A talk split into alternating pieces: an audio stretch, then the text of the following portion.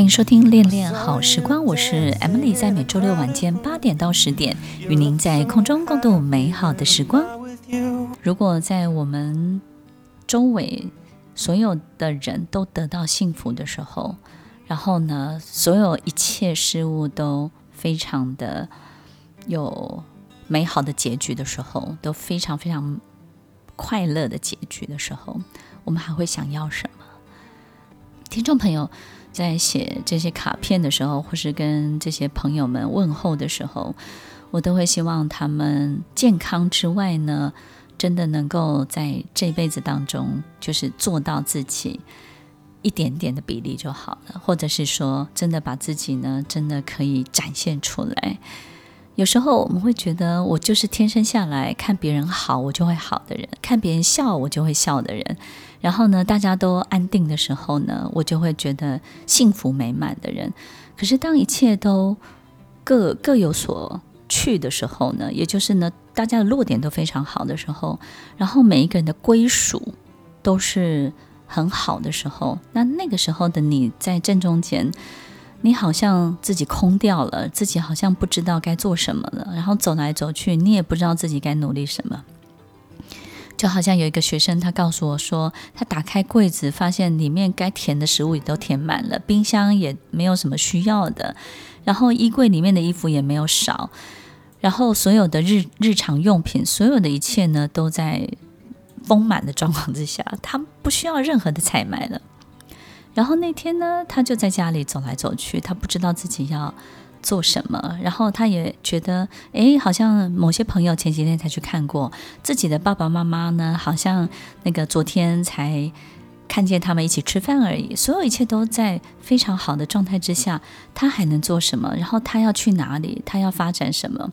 所以他曾经想过，是不是给自己一个什么样的犒赏，或是自己去 enjoy 一顿晚餐，或者是什么？他发现那个当下，他完全提不起劲，他没有活下去的动力，然后并且他找不到自己真的可以做些什么。听众朋友说，我们很难理解，就是你到了这这个这样的一个状况，为什么你不会感觉到这种欣喜，然后呢，这种百分百的喜悦？我们我们到底在想什么？为什么在这种状况之下，反而这么的茫然，然后不知道自己该往哪里去？听众朋友，如果我们从小到大都在服务别人，都在服务这个世界上所有一切的事情，我们从来没有创作过，我们从来没有去 create 自己的一个东西。好比说，我们没有靠自己的能力去创造一个什么，我们没有能力去弹一首曲子，我们没有能力去画一幅画，我们没有创作过自己的任何一个盆栽或是一个花园。或是创作过自己的某一个对房间的设计，或是对房子的什么。当你从来没有创作的时候，当我们从来没有去使用过我们的创造的能力的时候，当我们服务了所有的人，而所有的人一切安好的时候，我们就会空掉，我们就会不知道自己的力量要从哪里来，因为我们已经没有舞台再去证明自己的价值是什么，对不对呢？所以，听众朋友，如果我们从来没有使用过这个能力，我们也许不知道这个能力是什么。那不管怎么样，动手做做看，动手画画看，动手种种看，然后动手去拆东西，动手去设计东西，动手去参与某一个东西，然后动手去开创，去创造一个，哪怕只是一个很好的 idea，但是它不会被付诸实现都没有关系。开始去体验、去感受、去走一遭，在你身上这种创造者、创作者的力量到底是什么？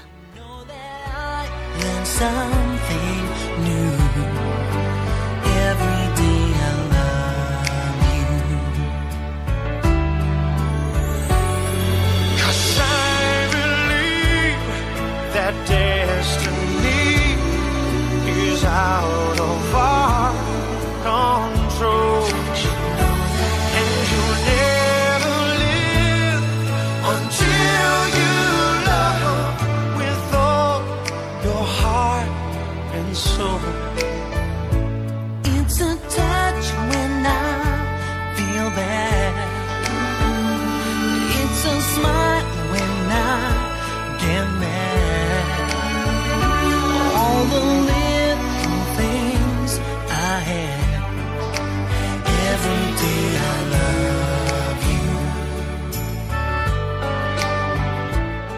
我们在创造的过程当中，就是试着让自己的心里面、灵魂当中的某一些图像呢，可以做成一张桌子，可以变成一个盆栽，可以变成一个花园，可以变成一丛美丽的玫瑰花，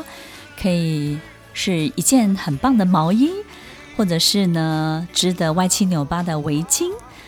也许我们在创作的过程当中，不见得能够真的把想象中的事情做得十分的完美，但是在这个过程当中，我们会逐渐的发现自己到底是一个什么样的人呢？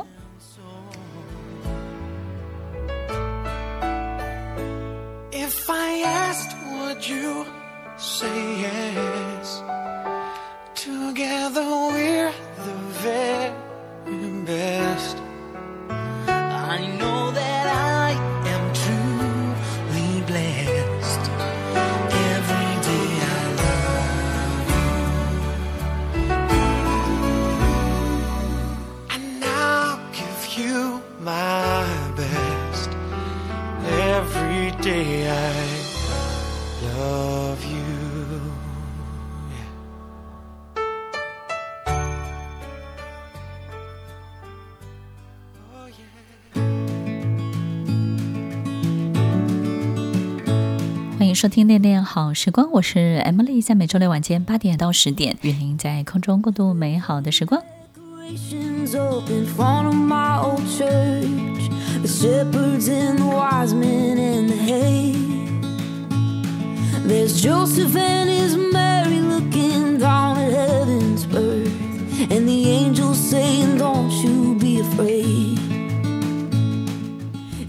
我觉得最大的礼物就是让我们知道，这个世界上除了努力之外，我们还要很大的练习。这个练习就是练习祷告。我们有时候可能花很大的力气，想要证明所有一切都可以靠自己，然后靠自己的力量让它发生。可是我们很多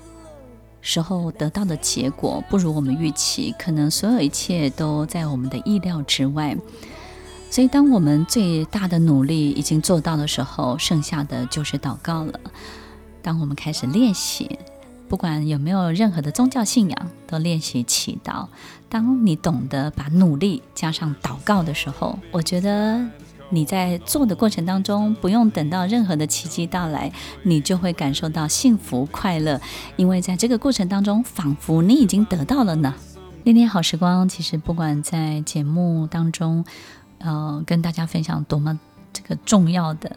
这种道理啊，或者是说，可能领导人该注意的这些所有细微的事情，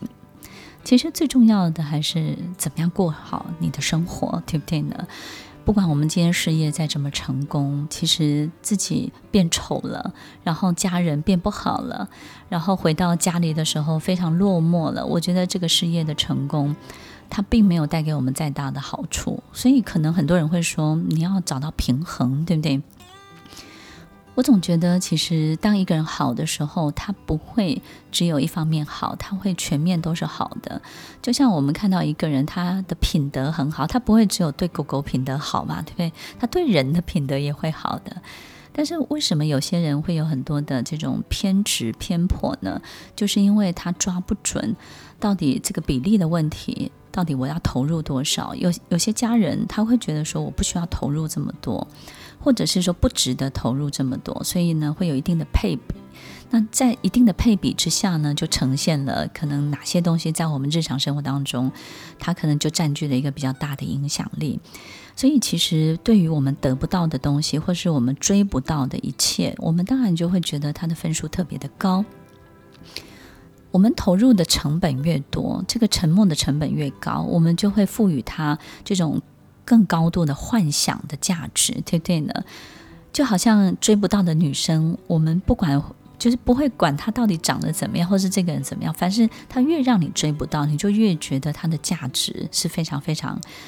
高的。然后追到了之后，你就会觉得哇，好得意，对不对呢？如果又有人竞争的话，所以其实在一个。一个环境里面得不到的一切，其实它的独特性自然就会跑出来。那这种得不到呢，也就展现了它一定的稀缺性嘛。所以有些客户他不太容易成交，或是不太容易答应你。这这个客户有时候他不是刁难你，他就是要展现他的稀缺性，或是展现出他的独特性。然后你这个时候当然就要更重视他，所以你要知道他要的东西是什么，因为有的稀缺，有的独特，然后这个价值本身它就会呈现出来。所以当我们遇到一些刁难的时候，遇到一些很刻意的为难的时候，或是某一些拒绝的时候，我们要理解，就是说，这个人本身他可能除了真的想拒绝之外，他还有一个部分是他想要展现他的独特性。那你有没有办法让这个孔雀的独特性可以被发挥出来？所以，听众朋友，不管我们的这个事业啊，我们领导人，他我们最重要的就是不是在管理而已，他领导人就是一个最高级、最高级的 sales，不管是 sell 任何一个东西，他实上就是卖这家公司、卖这个品牌，或是卖这家公司的灵魂，对不对呢？所以，这个最高级的这个 sales，你要很清楚知道你的客户的这种独特性跟稀缺性，他要怎么展现出来。如果听众朋友没有办法太多的理解，好比说我们平常会听到一百句别人对我们说的话，可是这一百句当中呢，你有没有发现九十九句的好话都抵不过那一句的坏话，对不对？那那句坏话为什么这么重要？我们有时候会觉得说，诶，只有一句啊，所以我们会劝别人，嗯，那个只有一句，你为什么要那么在意？但是听众朋友，这是一个很特别的心理学的效应，就是因为它只有一句，然后那一句呢又跟其他九十九句不一样，所以这一句的分数就特别的高，因为它的独特性、它稀缺性太高太高了，对不对？所以就导致很多时候在我们的组织里面，有的人会专门唱唱反调，他为了唱反调，为了反对而反对。他真的反对这个人吗？不是，是因为会展现自己的稀缺性。因为大家都说好，大家都说要，那我就偏不要，对不对？当我偏不要的时候，哎，我这个人的分数就高了，我就容易被看见了。所以当大家都很 follow 的时候呢，他就会容易讲出比较不一样的言论，对不对呢？或是站在一个比较对立面。那我们也经常会发现，在会议当中，很多人会分享，就是会议结束之后，大家会分享啊，会发言呐、其实那个整个会议的状况，或是整个的不管是 workshop 或是整个的活动，其实都是非常好的。但是呢，十个人当中就会有一个人特别喜欢，就是可能强调某些东西的不足，或者是强调某一些他对某一些环节的特殊看法，对不对呢？其实这个都是在我们要让自己的分数拉高，变得更特别，我们展现的一种手法。就好像很多人没有办法给我们祝福，不是因为他真的不想祝福我们，是因为大家都祝福我们，大家都说我们好，那我为什么要去成为那个分母呢？对不对？我要成为那个分子，我要成为那个独特的分子，我要变成那百分之一，特别不一样的。我特别不给你，你就会觉得我给的东西特别的好，你就会越想要，你说是吗？有些人很难被别人讨好。最重要的原因就是，一旦我那么容易被你讨好，对不对？然后被你取悦，那么我的开心就变得很廉价了。那这样你就不会持续的关注我了。那这样我的损失可就大了。所以在组织当中，我们就好像在家庭里面一样，我们终于知道那个老二为什么特别的叛逆，因为他需要。它的独特性，所以不从众、不跟随的人，他最需要被看见。创造是什么呢？你不见得要真的变成一个画家，你开始去拆解一下你的脚踏车，这个都没有问题的。听众朋友，我们开始动手做。创造是什么？开始动手做的。这个最高领导人呢，有时候我们已经开始忘记动手做的感觉是什么了。然后有时候我们到一线，对不对？一线的现场，你看看大家在服务的过程当中，或是在这个一线里面操作的所有一切，你会觉得非常非常的佩服他们。当你做一天，所有的领导人如果到一线可以做一天的事情的时候，那个领导人本身会充满感激、充满感恩的。因为他会知道一件事情要成有多么的不容易，一件事情要被做出来有多么的辛苦，它需要多么复杂的程序，对不对呢？我们可能会有很好的头脑去领导整个组织，对，在整个市场上面打仗。可是我们可能对于这个每一道每一道最基础的这些工序，当你真的自己去做，你会非常非常的佩服这些做工的师傅们，这些。在这个程序当中打转，然后把这些程序做得非常完美的这群人。我们人如果很少动手做，很少不去创造，很少不去真的用你的手去发生很多事情的时候，我们在其他的事情上面就会习惯渴望被看见，对不对？我觉得，当我们真的能够栽种一些花园或是农场的时候，这个是心理学里面一个很特殊的现象，就是当我们有 happen 的能力的时候，我们就不需要在别人身上看见我们自己被 happen 了。当我们自己有发声的能力的时候，我们就不需要再那么花那么大力气，在很多其他的事情当中要看见自己的样子，因为你已经有能力看到自己创作出来的自己的样子了。所以，越不去动手做，越不创造的人，他越渴望被看见，对不对呢？所以呢，越是这样，我们就会发现他很多事情，他可能就不明就里。其实不创造，并不是。说他真的不动手做，他可能很勤劳，可是他对很多事情他就是不明就里，他知其然，他不知其所以然。很多的领导人其实都犯了这个毛病。很多事情你觉得你自己够资深，你大概知道懂得他大概什么时候会发生什么样的事情，但是这件事情的从头到尾，所有一切的每一个成就这件事情的每一个环节，你不见得都知道，你可能只知道那最后的百分之十而已，对不对呢？一个渴望被看见的人，有时候呢，在我们中高阶主管也会出现。那么他渴望被看见的方法，有时候他会直接来，有时候会间接来，对不对？直接来的时候会遇到一个问题，很多人就说：“诶，那我直接的要求被关注，我直接要求被看见，这个很坦荡荡，这个有什么不好？”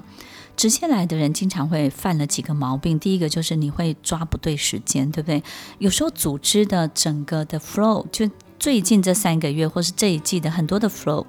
你抓不准，因为你太急了，你急着自己想要被看见，所以你经常会在不对的时间点去想要去凸显你自己。第二个呢，你在不对的人面前，你想要凸显你自己，有时候你会觉得我要在最有权力、最有资源的人面前去彰显我自己。但是听众朋友，其实最有权力的人遇到需要被看见、需要彰显的人，他会感受到的不是一种需求，他感受到是被威胁。就好像我们去跟一个狮子说：“你看，你看我多么好，多么好。”其实狮子感受到不是说“哇哦，你有这么好”，那那他感受到是被威胁。所以有时候我们经常会找错人，对不对？找到我们以为最有权利、最有资源的人，其实我们需要被看见的是这些所有一切相关的人事物有没有因为我们的协助他们更好？这个协助本身是会被看见的。在事情结束之后，在累积的好多好多的事情成功事件之后。那个最重要的协助的人，他自然就会被凸显出来。再来就是，我们可能有时候太早表达